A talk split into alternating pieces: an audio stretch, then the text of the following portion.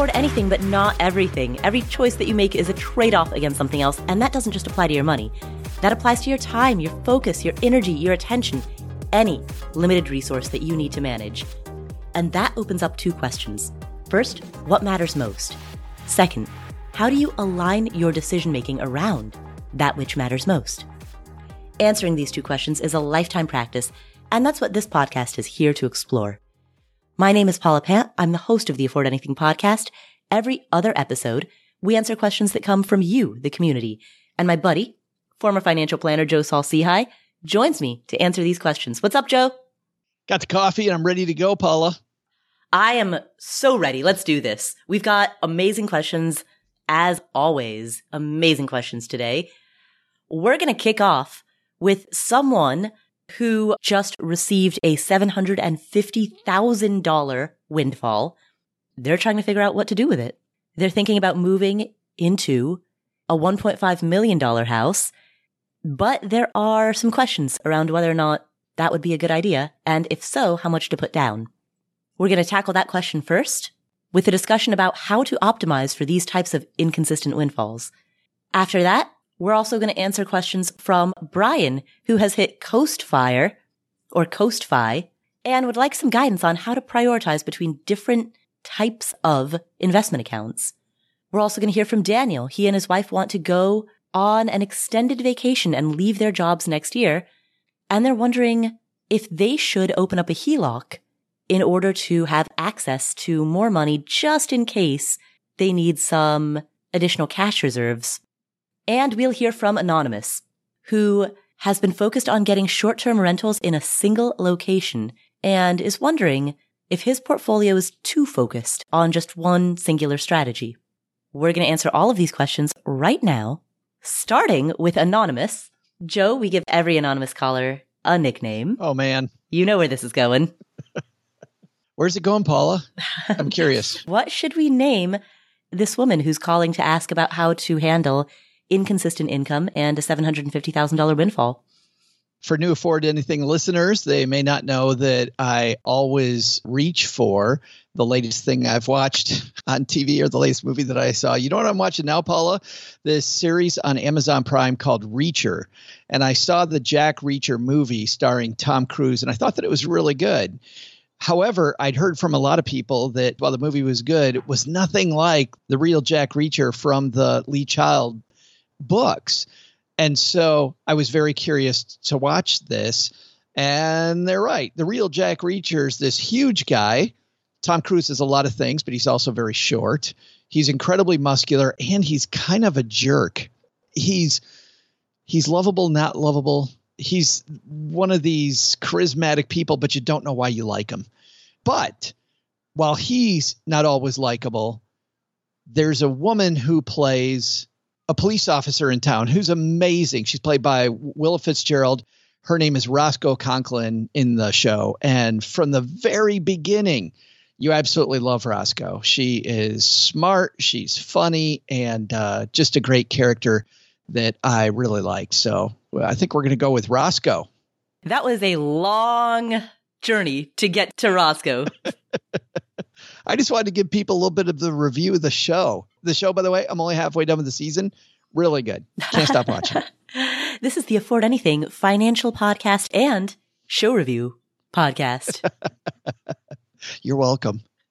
All right. Well, then our first question comes from Roscoe. Hi, Paula, longtime listener and student. You have given me an invaluable education in finance and real estate investing over the years. I am a devotee. Context for my question Together, my husband and I earn great money from our base salaries, but he's in a sales role, so we typically budget around our base salaries alone without any of his commission. Sales tends to be feast or famine in his world, so we don't always know if or when extra money will come in. Last year, however, he received a windfall to the tune of $750,000 post tax for one of his deals. I should say we are diligent savers, have fully funded 401ks, we have post tax money invested, emergency funds, and have been right on track to retire a few years early and live a comfortable lifestyle. And we currently own a condo, our primary residence. He has received windfalls in the past as well, though never quite this size. All that said, we've started thinking about moving into a bigger home from our condo with our young child and possible future children. We are based in a large and expensive metro area. In the suburbs we're looking, houses are around 1.5 million and taxes are quite high. We can't really afford to live there on our monthly base income alone, given all of our other commitments. My husband also doesn't support putting down more than 20%, as he believes, perhaps rightfully so, that the extra money is better served in the market, which I agree is true if you don't need the money in the short term. I also want to note that we've worked with an advisor and run the numbers, and we can still meet all of our future financial goals if we put up to 300,000 down. And that's without even selling our current home. So we are in a good financial position. We didn't run the numbers beyond 300,000, but there's a high likelihood we'd be able to put more down without sacrifice. What I need help with is understanding how these inconsistent but significant windfalls can be helping us in our home buying journey, and frankly, our goals in general, when the quote unquote smart thing to do is always to invest the funds in the market. I would love to better understand how our money can afford us flexibility and work to our advantage in buying a home we love in a town we love instead of reverting to relying on our minimum base salaries alone. I can't help but wonder how people pay all cash for primary residences, or how there's tons of people out there who receive inconsistent income and they make it work for them. I'm certainly not suggesting putting so much down that we risk any of our other goals or commitments. I just want to learn more about how we can intelligently and realistically make something work, not only supported by our baseline income, and frankly, better understand our budget, which I realize is a personal question, but something I might be able to answer myself if I have a solid framework. Thank you, Paula and Joe. Appreciate you both. Roscoe, thanks for the call. I love the fact that you have put together numbers that show that your goals are already being reached the way that you are planning currently. And this is important because I very strongly believe that if you begin with the end in mind, if you start with the goals and you work backward, how much do I need to save for those goals? Not only will you save much closer to the right amount, but you'll also save into the right types of investments. You put together a plan that is less likely to fail you than trying to know everything about everything. The good news is, too, you can really focus in on those investment choices that meet your goal rather than trying to know everything about everything, which is very difficult. I feel like, Paula, most people, when they don't start with the end in mind, they are an inch deep and a mile wide when it comes to their investing. And so they know a little bit about all these different things, but they don't know some of the critical stuff. But when you start with the end in mind and you know the smaller grouping of investments that meet that goal, you can really go deep and understand those investments so that when things go wrong and every investment has an Achilles heel, you actually know what the move is to make. And as an example, the last time I was here, we talked a lot about equities and about the market being down mm-hmm. and people being very fearful when the market's down. And you and I replied that this is the time in equities when you should be taking advantage of the fact that the market's down mm-hmm. because if you begin with the end in mind, you know that your goal is over 10 years away if you're in that type of investment. So this short term is an opportunity if it's 10 years away. If you need the money tomorrow, it's horrible, which is why you don't use those for goals tomorrow. So turning things around is great. And I love the fact that you already know that your goals are being met. And that's why my recommendation is going to be different than what you've done in the past because I think that you can very safely put more money down mm-hmm. onto real estate, full well knowing, by the way, that over long periods of time, your husband is correct. But the cool thing is, it doesn't matter. At this point, what matters is you can free up cash flow by having more money down on those properties. That gives you the ability to do maybe more today that you might want to do.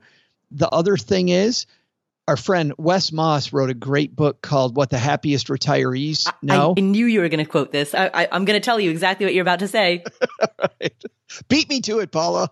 Wes Moss in What the Happiest Retirees Know cites data that shows that the happiest retirees are debt free, even though it does not make financial sense, even though they could make more money. As your husband says, that money would do better in the market. That is absolutely 100% true. And yet, the happiest retirees, meaning the people who self report the highest levels of happiness, have made the mathematically less optimal choice, but the psychologically better choice to pay off their homes, not have that worry, and free up that cash flow.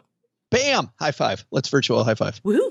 Zoom high five. Paul and I high fiving over the internet here. It doesn't have to be optimal. That's the cool thing when you begin with the end in mind. It, it has to be optimal for you. And so if it gets rid of this freedom from worry, lets you relax a little bit because you don't have this payment hanging over your head every month, that can be awesome. Now, there's another move that we can make in your husband's direction, which is you can use this extra money to supersize your goals you can dream bigger. And I feel like sometimes when people feel like they're going to be okay, I often think that they're just not dreaming big enough. Like we think about ourselves and our security, and that is awesome. And for many people listening, it's going to be a chore to just get there. But if you get to the point where your goals are being fulfilled, there's a whole different level of happiness when you bring a community along with you, when you help the things that you care about. Or you could even upsell it for yourself. You could you could take instead of one European vacation a year, you could take two trips and go around the world instead, right? Go to all kinds of different places. There's an opportunity here to make your goals even bigger. And if you do that, if you decide that you do that, then I think I side more with your husband which is would be to invest this money toward those things. Once again begin with the end in mind.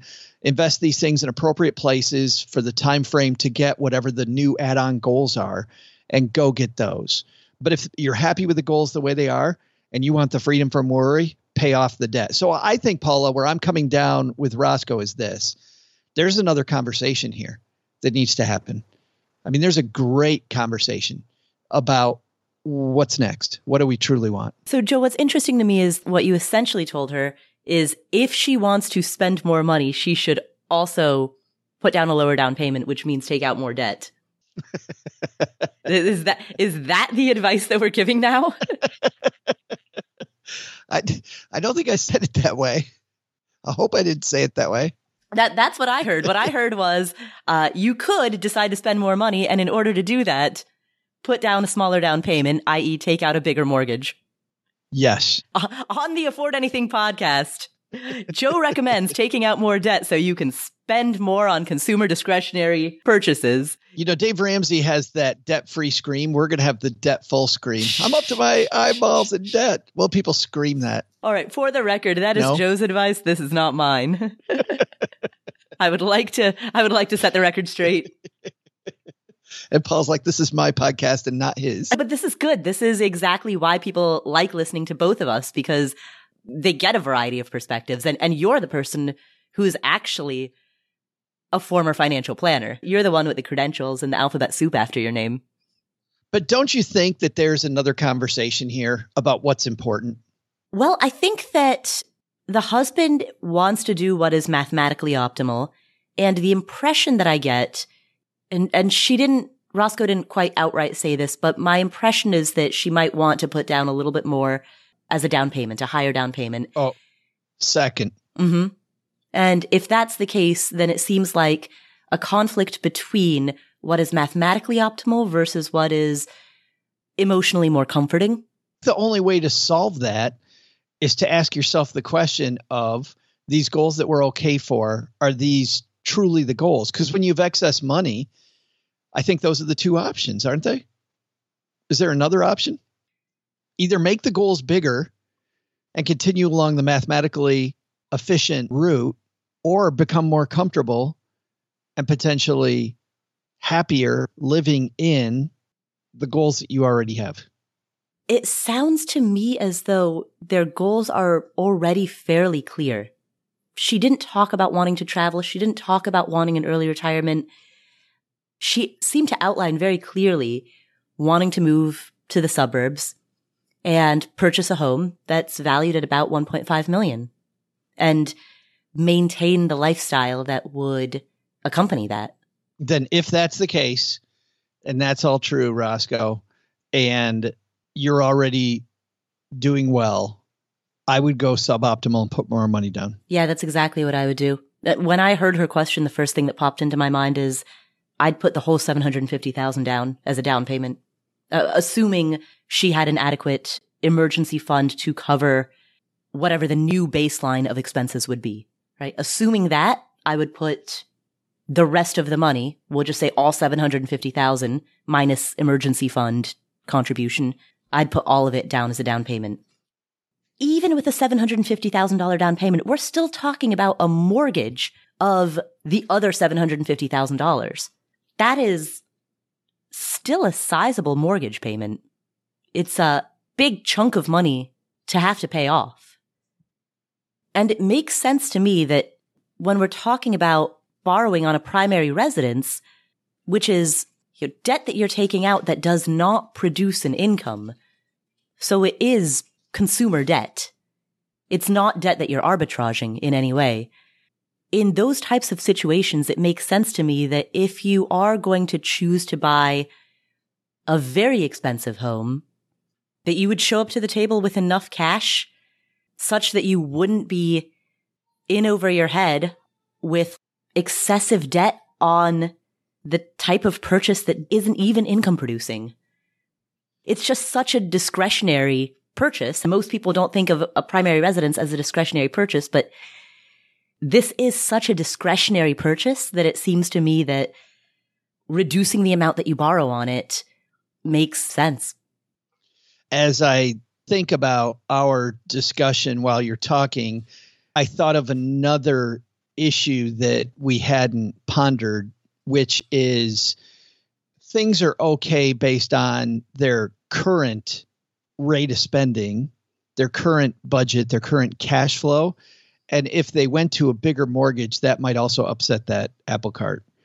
I don't know what that huge mortgage would do to their ability to live on his base salary only if they could still even do that. So I, there's also Paula something to be said for the cash flow piece, solving for cash flow in, instead of for optimization of the asset because the true optimization is going to be able to live a life where you can continue to budget based on just base salary and not the other money that comes in frequently. I love that idea, by the way. I think that's that's fantastic. So the question is, what would the payment be? What does this do to your monthly your monthly payment, your ability to absorb that? She asked another question, by the way, which is how do people with inconsistent income, how are they able to do some of these things that they do? I can tell you a strategy we used, Paula, with people that had inconsistent income that got large buckets of money at certain times if there was any predictability from year to year, maybe not from month to month, but from year to year, we would always have that go to a separate savings account, which is still considered in my client's head, it was considered a business account. It was not considered part of the budget, part of the reserve, part of anything. This is business money. And then we take a number that is a little lower than we get on a consistent basis every year and once we get enough that we're far enough ahead that we can continue this, we then start a drip from that account into either the main account to supplement the budget if they needed it or into investments.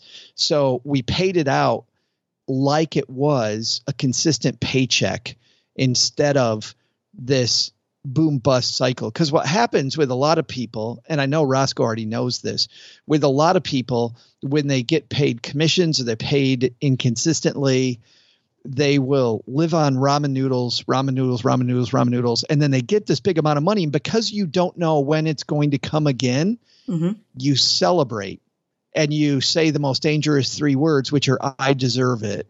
Right. Mm and you you buy something that you truly can't afford that you think you deserve while the money's there because you're not sure what's going to happen again. And so you go buy a big screen TV and you wreck it. You wreck your budget and then you go back to ramen and then you buy another thing that you don't need. You wreck it. And then you, you're continually in this horrible cycle of boom bust. And the way to get out of that is to make it an income stream that's consistent. This consistency means your budget can be more consistent, means your savings can be more consistent. You can dollar cost average wherever you want to with a lot less worry. And by the way, once or twice a year, depending on how my client got paid, we would then do a smaller bonus out if we knew the money was going to be extra. And that money would then truly be celebratory money. Hmm. It would be go buy the big screen TV or take the Disney World trip or whatever it might be, that would be an extra bonus because you did far better than you expected. So, in other words, you put that money to the side and then mimicked the experience of consistency. Exactly. Yes. Yes. And this is a big aha, Paula, which is you need to divorce the way you're being paid from the way that you pay yourself. Number one. Mm-hmm. Just because a company pays you $120,000 does not mean you have to pay yourself $120,000. You can choose to live on $30,000 or $150,000. Once you divorce your income stream from your employer from how you're going to live your life, I can do anything I want. And then that extends to things we've talked about before. A bank offers you a 15 year loan and a 30 year loan. Mm-hmm. Just because the bank's giving you those options does not mean you need to pay it off in 30 or 15. You can pay it off however the heck you want to, your student loans, whatever it might be. You get to choose exactly how you pay it as long as you meet their minimums. So for some people, when interest rates are very close, they will take out a 30 year loan, but they'll pay it back in eight. You don't have to do what the institution is telling you. If the institution's telling you we're going to pay you $120,000, I don't spend all that money. If the institution says I'm giving you a 15 year loan, don't pay it back in 15 years. Mm-hmm. And I love that. And it seems it seems kind of basic, but when you work with as many families as I worked with, it is truly a huge aha when you start living your life differently than a reflection of wringing out every dollar that you're being paid this year. Well, Roscoe, this was a great discussion. I hope that this gave you some insight into what your next steps should be and some discussion points to mull over in the coming weeks and months. Thank you for calling in. And I hope that the whole community benefited from this discussion. I know that there are people who are listening who can't imagine numbers like this, but to everyone who's listening to this, regardless of your own numbers, I think the discussion that we had around how to handle inconsistent income, around how to handle unexpected money, regardless of the number of zeros that accompany it, around how to balance what is mathematically optimal versus what is emotionally comforting, around budgeting, saving, spending, debt. I think a lot of those discussion points apply to the whole community. So Roscoe, thank you for sparking this discussion and best of luck with whatever you decide. We'll come back to this episode after this word from our sponsors. This episode is sponsored by State Farm. Are you a small business owner looking for insurance that fits your needs and budget? Look no further than State Farm. State Farm agents are not just insurance providers, they're also small business owners who live and work right here in your community. They understand the unique challenges of running and protecting a small business. When it comes to small business insurance, State Farm knows what it takes. Create a plan that fits your needs and your budget. State Farm agents are ready to help you choose personalized policies that truly understand your business. Insure your small business with a fellow small business owner. Talk to a State Farm agent today and get started on personalized small business insurance that fits your needs. Like a good neighbor, State Farm is there. Talk to your local agent today. All right, so what are some of the next really big goals that you're saving for? Maybe you're saving for a down payment on a home. Maybe you're saving to buy your next car in cash or to at least make a pretty big down payment on your next car. Maybe you're saving for a kid's college fund or for your own college fund. Well, there's an app called Monarch that makes it easy to help you reach your financial goals. In fact, the Wall Street Journal named it the best app for growing your savings. Monarch is the top rated all in one personal finance app. It gives you a comprehensive view of all your accounts, investments, transactions, and more. Create custom budgets, track progress toward financial goals, and collaborate with your partner. And now get an extended 30-day free trial when you go to monarchmoney.com slash Paula. Monarch has a very simple, intuitive design. They have loads of built in features that help you collaborate with your spouse or partner, with your financial advisor. You know, you can invite them to your account at no extra cost. They'll get their own login info and a joint view of all of your finances. You can customize it to look exactly like you want it to look like. You can customize the types of notifications that you get. You know, I've set mine up so that I only see the big ticket stuff. I personally don't want to see the little things. I just want to see big ticket items. So I've set up my notifications accordingly, but you can do it however you prefer. You can change the layout of your dashboard. You can make it your own. And Monarch will never sell your data to third parties or show you ads. After trying out Monarch for myself, I understand why it's the top rated personal finance app. And right now, listeners of this show will get an extended 30 day free trial when you go to monarchmoney.com slash Paula. That's M O N A R C H M O N E Y dot com slash Paula for your extended 30 day free trial. We're driven by the search for better, but when it comes to hiring, the best way to search for a candidate isn't to search, it's to match. And you can do that with Indeed. Indeed is a matching and hiring platform that has over 350 million global monthly visitors. It allows you to schedule, screen, and message so that you can connect with candidates faster. And beyond just hiring faster, 93% of employers agree that Indeed delivers the highest quality matches compared to other job sites. They leverage over 140 million qualifications and preferences every day, which means Indeed's matching engine is constantly learning from your preferences. Whenever I hire somebody inside of Afford Anything, I'm doing so because we are already overloaded with work. We have way too much on our plates, and so we need to hire so that somebody can start taking some of that stuff off of our plates. But hiring itself is added workload on top of already busy workload. So it's great to have a platform like Indeed that helps you hire faster and find higher quality matches. And listeners of this show will get a $75 sponsored job credit to get your jobs more visibility at Indeed.com slash Paula. Just go to Indeed.com slash Paula right now and support our show by saying you heard about Indeed on this podcast. Indeed.com slash Paula. Terms and conditions apply. Need to hire? You need Indeed.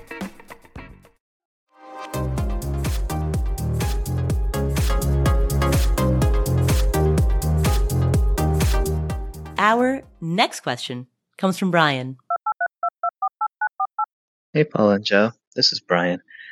I've been a longtime listener of both of you now.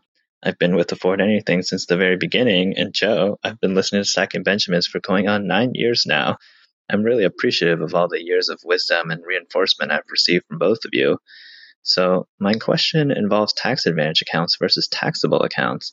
I've always been taught that tax advantage accounts are mathematically optimal, even if you have to withdraw before 59 and a half. But is it possible to have too much in your retirement accounts? I'm concerned that psychologically, I won't feel comfortable withdrawing early from retirement accounts and end up working longer than I need to. I'm also concerned that the lack of flexibility might prevent me from making major moves, like if I ever got the itch to buy property or travel elaborately. To borrow one of Joe's favorite phrases, I've reached coast fire and our family is starting to transition away from full time work. Now that our income is falling, we can't afford to max our retirement accounts and still invest in our taxable accounts. How should I prioritize between them? Is it okay to give up the tax advantages for flexibility, or are the tax advantages simply too good to pass up? Wait, Joe, one of your favorite terms is your favorite term travel elaborately?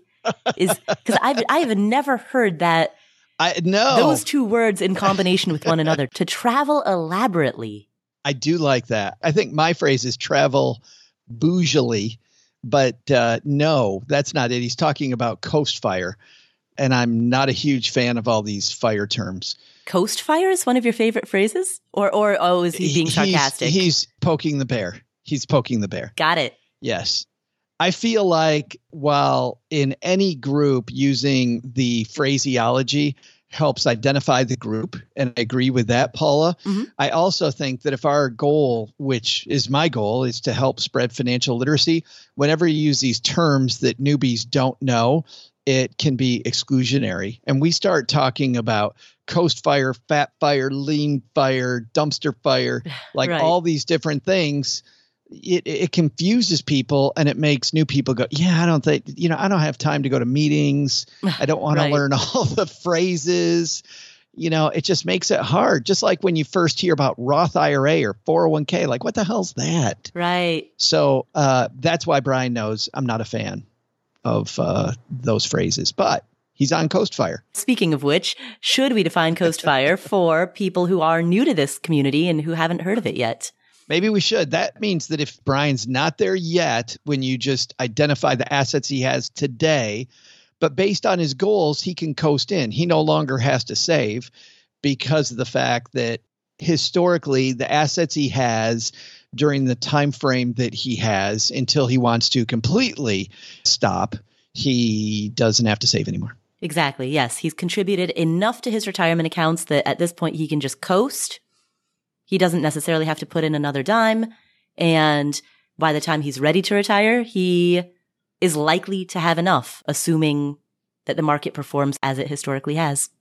You know, for people listening, they may go, Oh, so big deal. I mean, that's nice. He doesn't have to save anymore. Here's what it does. And I'm going to point to somebody, a mutual friend of ours, Paula, who is very open about his Coast Fire journey. And that's our good friend, Andy Hill at Marriage, Kids, and Money. Mm-hmm. Andy was able to stop working a high paying job that he no longer liked because he was Coast Fire and he could earn significantly less money doing something he loves working on videos and audio and all the fun stuff he makes over at Marriage, Kids, and Money mm-hmm. that pays him a lot less, but it serves his heart so much better doing that because of the fact that he did a great job saving early. So Coast Fi allowed Andy to change his lifestyle, mm-hmm. which was super exciting. Right, exactly. And and because of that he now works from home. He spends a lot more time with his wife and kids. So there have been a lot of benefits, not just for his work satisfaction, but also his family life, his involvement in his community. I know you and he, back when you lived in Michigan, Joe, you and he used to live in the same neighborhood and hang out all the time. And he was very involved in his community, or it still is. Yeah. I miss him very much. I miss uh, drunk game nights with Andy. and that's what you can do with Coast Fire, kids. Yes. Drunk board game nights. Yes when you talk about community involvement. maybe not the definition. Brian has reached Coast Fire. Congrats, Brian, for reaching that. It looks like Brian with Coast Fire is, is also kind of traveling along the same path as Andy. He says that his family's starting to transition away from full time work.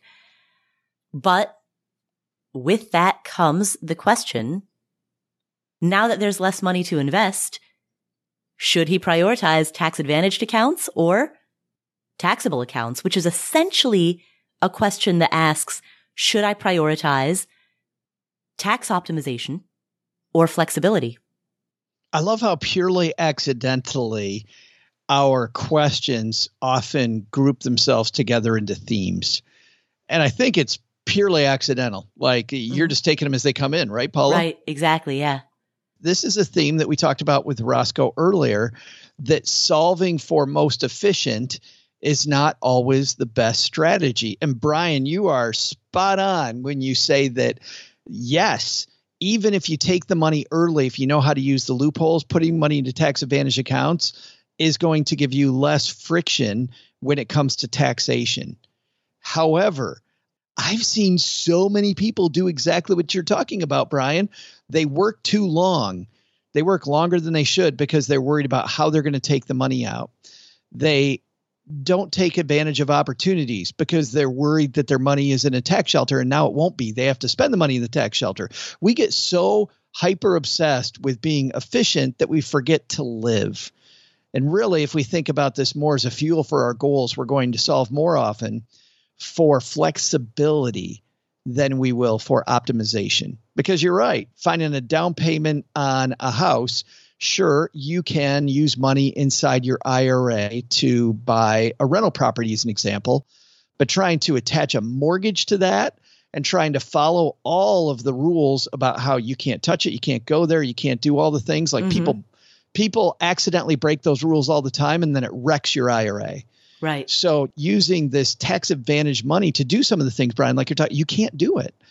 And so that's the whole reason for flexible money that's in non-qualified accounts. It has nothing to do with efficiency as much as it has to do with the fact that as humans, goals change, things change.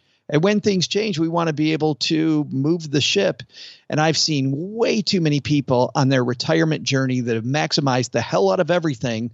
And then life throws them a curveball and their money can't follow along. Mm. And now they have to use all these rules like 72T, the SEPP rule, which you're right, still can get your money out efficiently, but it's a big fat pain in the ass to follow that rule. Right. As a guy who's followed it with many clients, it is a pain in the ass to do that.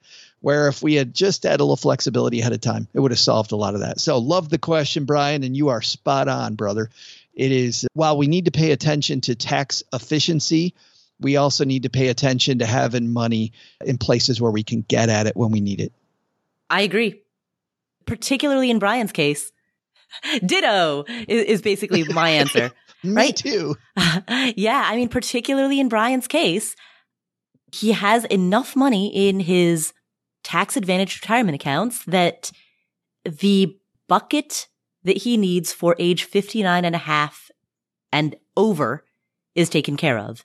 So what he needs to solve for right now is the bucket of money that he's going to potentially tap prior to the age of 59 and a half.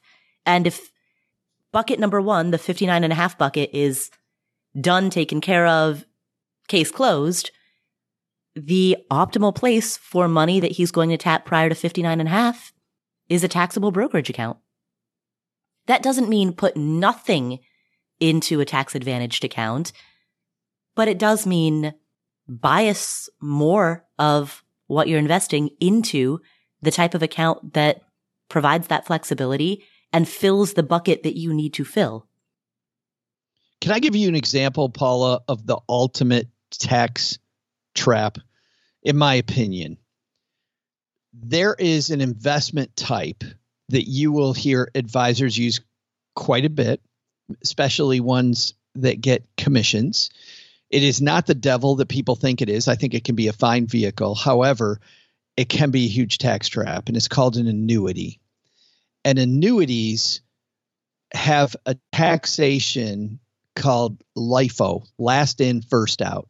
But if you hear the term LIFO or FIFO, FIFO is the first money that comes in is the first money out.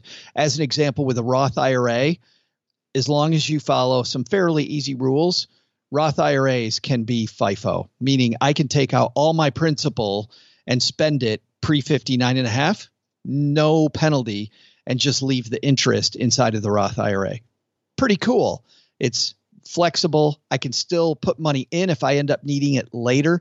I can I can get at that money, uh, assuming I followed a couple just fairly simple rules. But in annuities, the opposite. It's LIFO, which means the interest that that annuity earns are going to be taxed first. You're going to pull the earnings out before you pull your principal out, which means the early dollars you pull out of annuities, you get socked with taxes. So, in a financial plan, when you're in retirement, you're looking at okay, what are the places I can I can draw from? I got this Roth IRA. That's all going to come out tax free in retirement. That's pretty cool. I've got my pre-tax money and I have these annuities. Well, the pre-tax well, I have to take out over a certain amount of time, so I should probably take money out of there to lessen the burden later on in retirement, make sure I don't fall into into some fairly onerous IRS problems.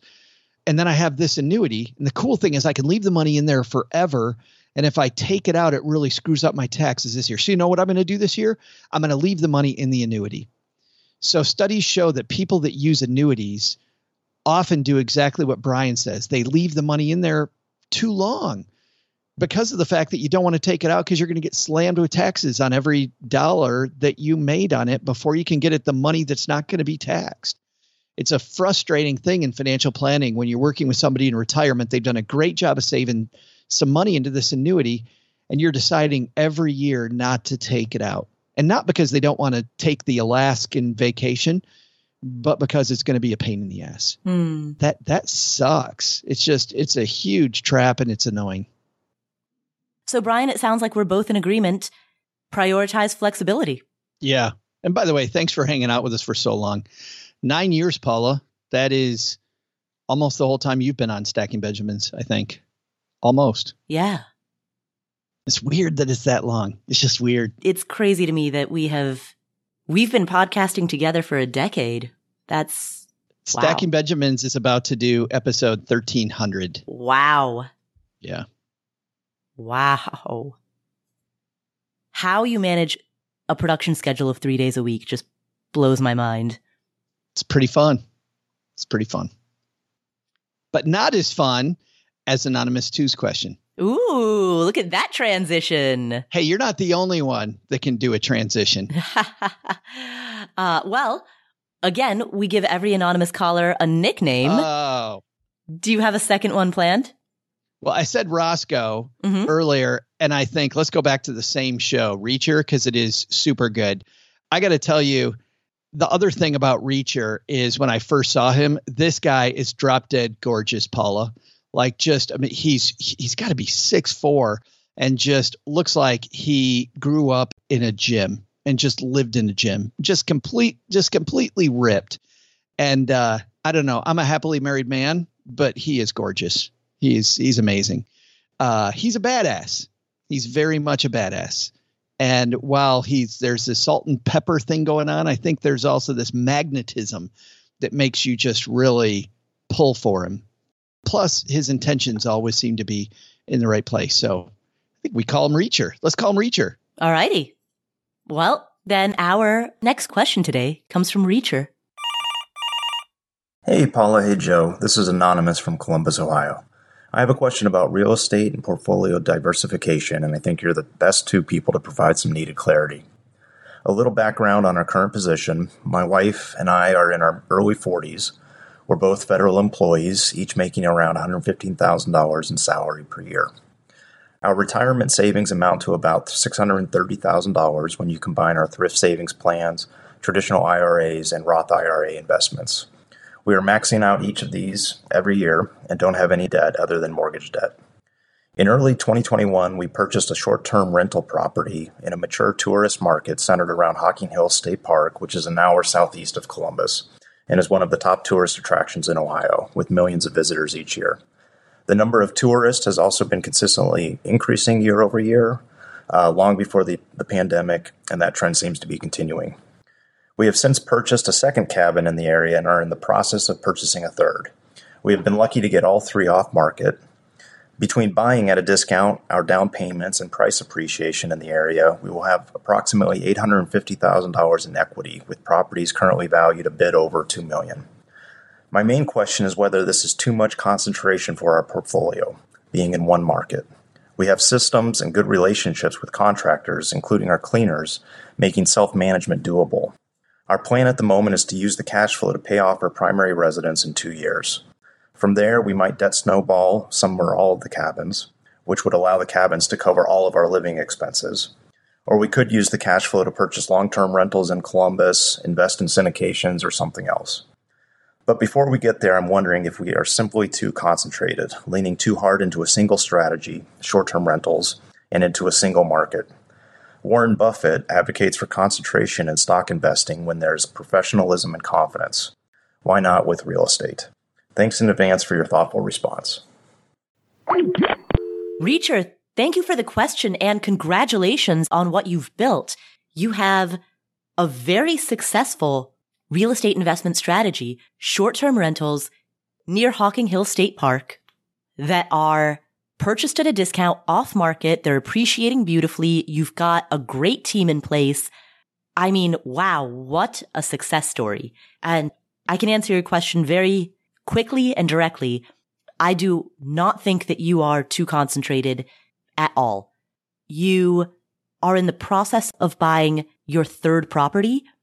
If you had said that you were in the process of buying your 15th or your 20th, sure, at that point, I might say, you've got enough here. It might be time to go to a different market. But three properties? I'm not worried about that at all. Paula, you're from Ohio. Are you familiar with Hocking Hills? I am. Yes, I'm from Cincinnati, and I have not been to Hocking Hill State Park, but I have heard of it. My sister goes almost every year. Tina, who is in Michigan and works on our Stacking Benjamins team, she goes nearly every year. I went just for part of a day one time. This is a it's a beautiful area. Mm-hmm. It's it's amazing. And while I'm sure everybody around Hocking Hills is like, please be quiet. we just want to keep this beauty. I totally agree with Reacher. I'm sure that the number of people going there is expanding as word gets out about this area. Can I put a framework on what I think we're talking about here, Paula? Absolutely. There's two different ways to think about money. The first way is the way that certified financial planners will talk to you about money.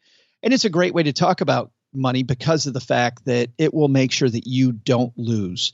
Diversification is wonderful to protect your downside. It's absolutely fantastic. The more you diversify, the more you protect against loss and against not reaching your goals.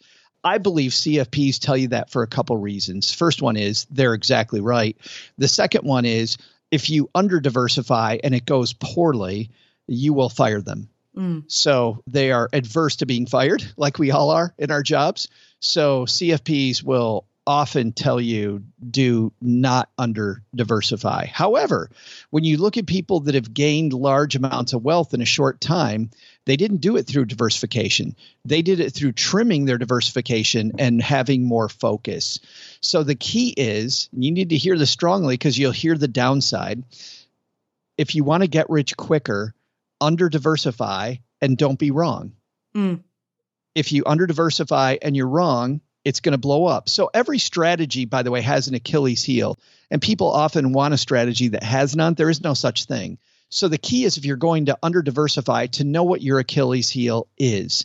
So Achilles heels around real estate and real estate in one place are is uh, real estate can be an illiquid investment. So you have to ask yourself, what's my liquidity strategy going to be? What am I going to do if all of a sudden I have a cash crunch? You need to run some scenarios to have a way to get through a potential cash crunch in the future. The second thing is that when you're in a certain area, what if that trend of people going to Hocking Hills reverses? What are you going to do then? What if they all of a sudden there's a gas spill or you know they find some environmental hazard or something happens where just uh, uh, the season changes and people decide that this is not in vogue anymore. You'll see that over time but what are the metrics that you're going to use to see that this isn't working right? Because i think a lot of people when it comes to their investing strategy it hasn't worked for a long time and they stick with it hoping that this trend uh, will not continue when you know there's a rule in investing for a reason in momentum investing especially which is don't fight the trend. Mm. do not fight trends. If, if if you're hoping that the trend is going to reverse and you're going to take advantage of it you're probably going to lose that. Uh, try to bet with the trend if you're able to. So think about those things and then the fact that you are in a concentrated area there are some upsides. The upside is you have this team and now the team can service this one little area versus trying to find different teams all over the place which you'd have to do if you were diversified which means then you'd have to probably hire a second layer of people to help you with this strategy which is difficult and also going to take money out of your pocket. You're going to know when the trend reverses because of the fact that you're only in that one area so knowing the area, knowing it really well, I think can also have some huge upsides. But again, knowing your Achilles heel also means you have to know why your strategy is winning, which means whatever data you can pull on a fairly consistent basis that shows you that this trend is continuing, I think is going to be important to track. Don't just assume that it's going to continue. I think maybe to check in once a year on this data and make sure that your concentrated position isn't at risk would be a great move to put in your calendar. Exactly. It's like Warren Buffett says, put all your eggs in one basket and watch that basket. yeah. So, Reacher, I think you've got a fantastic opportunity in front of you. I know you stated in your question that you don't seem to be planning to buy any more properties beyond this third one. It sounds as though you want to stop at three and then start paying off your primary residence and the properties that you hold. But if you wanted to expand to four, five, six, I still don't think you would be too concentrated. Once you start getting close to the double digits, that's when I might start considering other areas, such as long-term rentals in Columbus. But five or six in a specific place, I, I don't think that there's undue concentration risk and to the contrary, as Joe said, I think there's a lot of opportunity to take advantage of the fact that you have a team, you have systems, you have specific local knowledge, you have expertise in this very concentrated geographic area. And it is that expertise combined with the team and the systems that could allow you to really succeed very quickly here. So thank you, Reacher, for asking that question. We'll return to the show in just a moment. 10 seconds on the clock. How many things can you name that are always growing? Like your hair, your net worth, I hope. Your income, your investment portfolio. Again, I hope, I hope. Hey, how about the revenue in the business that you run on Shopify? Shopify is the global commerce platform that helps you sell at every stage of your business, whether you just started or whether you've been in business for 10 years, whether you're selling accounting textbooks or windshield wiper repair kits and whether you're selling in person or online. If you're online, know that Shopify has the internet's best converting checkout, 36% better on average compared to other leading commerce platforms. And you can leverage AI with Shopify Magic, an AI powered all star. Now, what I like about Shopify is that it's there for you whether you are just beginning or whether you are doing your first million in revenue, your first dollar to your first million plus. Shopify powers 10% of all e commerce in the US. They have award winning help and businesses that grow grow with Shopify. So sign up for a $1 per month trial period at shopify.com slash Paula, all lowercase. Go to shopify.com slash Paula now to grow your business, no matter what stage you're in. Shopify.com slash Paula. When you need mealtime inspiration, it's worth shopping Kroger, where you'll find over 30,000 mouthwatering choices that excite your inner foodie. And no matter what tasty choice you make, you'll enjoy our everyday low prices, plus extra ways to save, like digital coupons worth over $600 each week. You can also save up to $1 off per gallon at the pump with fuel points. More savings and more inspiring flavors make shopping Kroger worth it every time. Kroger, fresh for everyone. Fuel restrictions apply.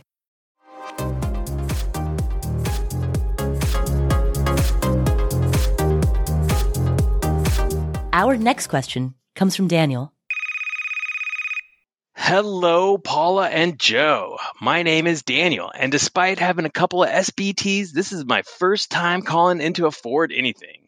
To echo what many have said before, I love how this community has entertained and informed us in many aspects. I'm hoping you can educate me on this topic, unlike that other show where we learn nothing.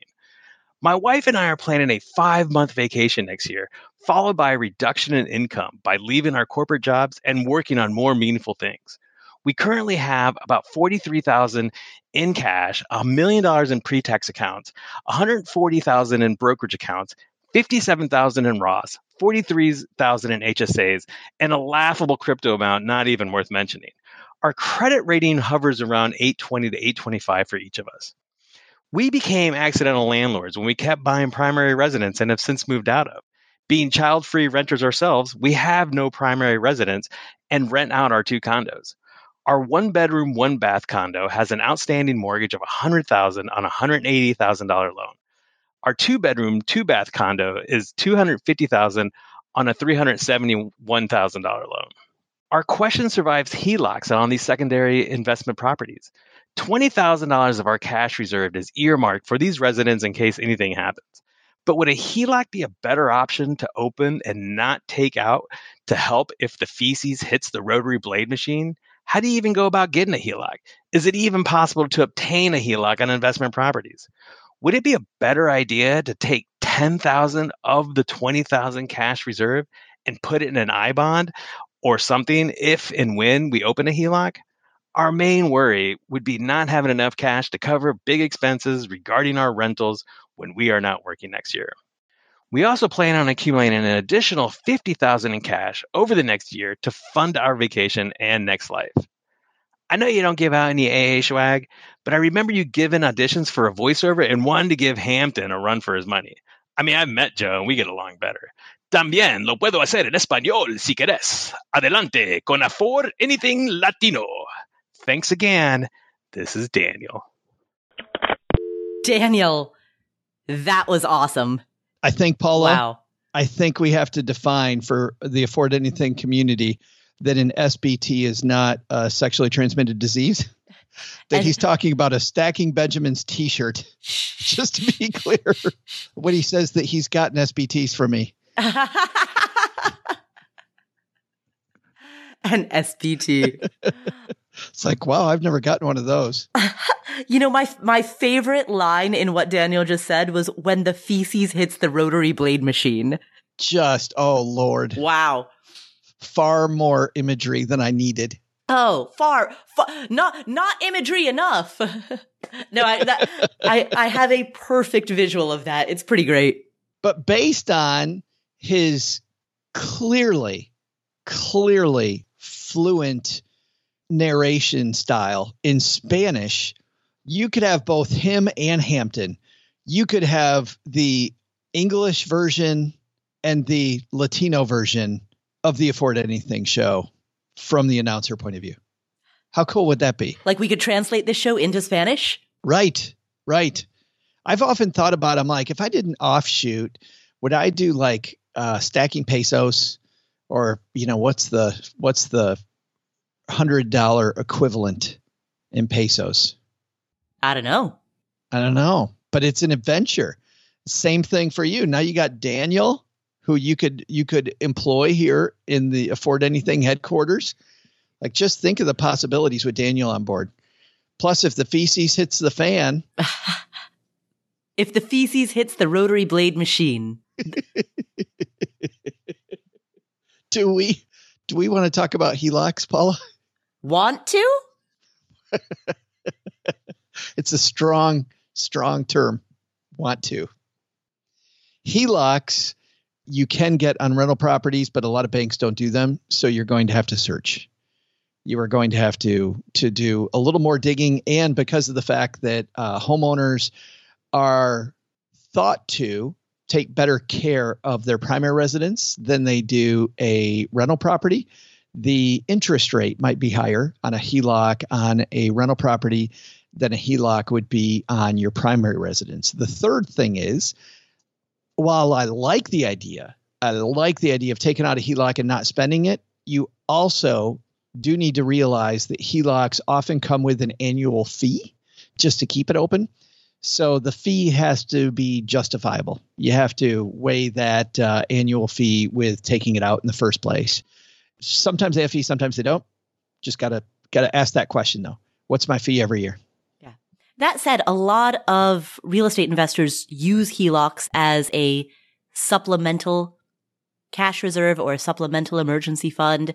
I've never been a fan of that type of thinking, but I'm also not opposed to taking that action in cases when it's needed. So I'm not opposed to the action itself, but I don't want to encourage a mentality in which people begin to think, I don't need cash reserves because I can use a HELOC instead.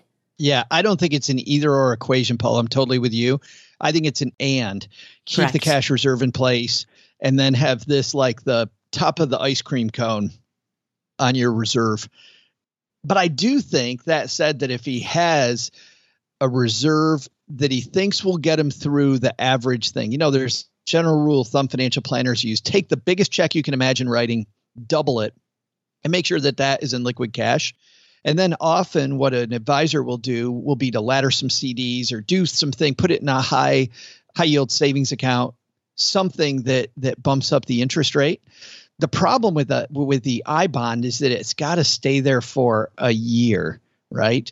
So I can go either way, but generally in your emergency fund, I feel like you're you're flirting with danger there. I would much rather take part of your long-term portfolio and lock in a guaranteed nearly 10% on that money than doing it with emergency money. But Daniel, honestly, looking at the amount of money that you have in cash, you know, a HELOC is an option, but I'm not sure it's necessary. You will be saving up enough cash to be able to cover your expenses during your five month vacation. So you'll have that bucket of cash to cover your living expenses over a five month time span. And then on top of that, you've also got $43,000. So it seems as though you're in a good cash position. And I can see how a HELOC might give you additional peace of mind, but your cash position seems strong enough at this point, assuming that you have a separate bucket of money that floats that five month vacation, the five month sabbatical, you've got enough cash that I think a HELOC might just create unnecessary complication. That being said, if it provides peace of mind, I'm not opposed to it. I just don't know if you really need it. But we still haven't answered the biggest question, Paula, which is him uh, becoming your new announcer dude. well, we uh, we've used Hampton, the the guy from the Hampton Inn. we've, we've used his services on one episode of Invest Anywhere. We actually, come to think of it, have not chatted with him or heard from him on Invest Anywhere in a little while. So, uh oh, I don't know if we if we need two announcer dudes, g- given that we are rarely using the first one. But if he's gone, then maybe there's a huge opportunity, Daniel. Oh, oh no, it's not I'm that he's to- it's not that he's gone. I think we've just forgotten to write him into the script. Oh, see, Daniel, I got your back here. I'll I'll make sure that we work on this. I'll secure yourself a job and uh, take my agent's cut. Actually, I haven't thought about that in a while. Yeah, we have just forgotten to write him into the script. I need to uh, make a note of that. Too many details to juggle. Too much stuff going on. Yeah. Yeah. Always the case. So thank you, Daniel, for your very entertaining question and have fun on this five month sabbatical that you're taking. That sounds awesome. Joe, we did it again. We did it. And such good questions. And I love the theme of today's episode, which is flexibility. And sometimes that optimal way is not the best choice. In three of the four questions, we talked about how uh, kind of a rule of thumb, optimal way to think about things. We told somebody to do possibly the opposite put more money on the down payment, mm-hmm. where it might be better to put it in the market. Even though more money in qualified plans and IRAs is a uh, much better tax advantage. That can also lock you in too much, so you experience less life. And then diversification is the answer. So, did you just say so you experience less life? You do experience less life. You don't spend your money. You don't spend your money. Which, which it's a funny way to say it. I, I just think of money as a fuel. And mm. don't get me wrong, more expense does not always mean better. Right. Plenty of free activities that are great, but having that money available to spend on other experiences is, I think, for me, an optimal way, a much more optimal way to live than to have money that I've accumulated that I'm worried about the tax trap. Mm. And then the third is, you know, diversification. Everybody talks about the miracle of diversification, and it's true again diversification is awesome, but we advised uh, Reacher to do something different. So on three occasions, we went across the grain. We went against the grain, Paula. Absolutely. And that's what I love about the types of questions that people ask. They are nuanced questions that invite the type of discussion that gives this whole community a much more intricate picture of how to think about making decisions about money in life. So Thank you for listening. And if you enjoyed today's episode, please share it with a friend or a family member. That's the single most important thing you can do to spread the message of making better decisions about your money, your career, and your life. You can subscribe to our show notes for free by going to affordanything.com slash show notes. Please open up whatever app you're using to listen to this show. Hit the follow button so you don't miss any of our amazing upcoming episodes. And while you're there, please leave us a review. If you want to chat with other members of the community, go to affordanything.com slash community, where we have breakout discussions based on all types of ways that people connect. If you want to talk to other people in your same age group, you can find that there. If you want to talk to people in your geographic area, you can find that there. If you want to talk to people about a specific topic like debt payoff or index fund investing or rental properties, you can find that there. So affordanything.com slash community, completely free. It's there for this community to be able to find like-minded people. Thank you so much for being part of this community. My name is Paula Pant. I'm Joe Saul Sehy. We will catch you in the next episode.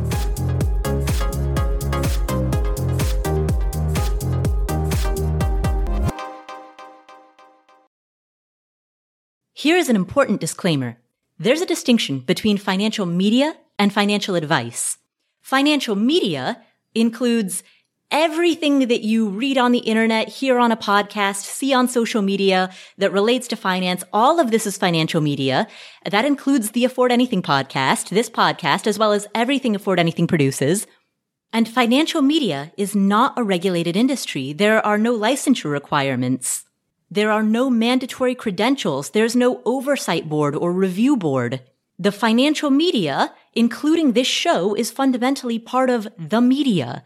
And the media is never a substitute for professional advice. That means anytime you make a financial decision or a tax decision or a business decision, anytime you make any type of decision, you should be consulting with licensed credential experts, including but not limited to attorneys, tax professionals, certified financial planners, or certified financial advisors. Always, always, always consult with them before you make any decision. Never use anything in the financial media, and that includes this show, and that includes everything that I say and do, never use the financial media as a substitute for actual professional advice. All right, there's your disclaimer. Have a great day.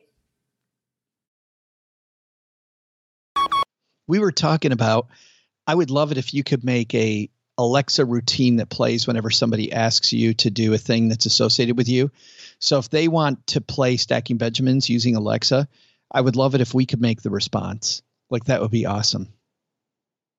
Wait, like what do you mean? Like uh like if somebody so, like this. Alexa, play Stacking Benjamins. I'm not sure why you want to do that, but okay, here you go. oh, that would be great. that's that's what I want to do. That would be great. Oh my god. Have you been drinking? Here you go. I'd love to have like four or five of them. Uh, you won't learn anything, but sure.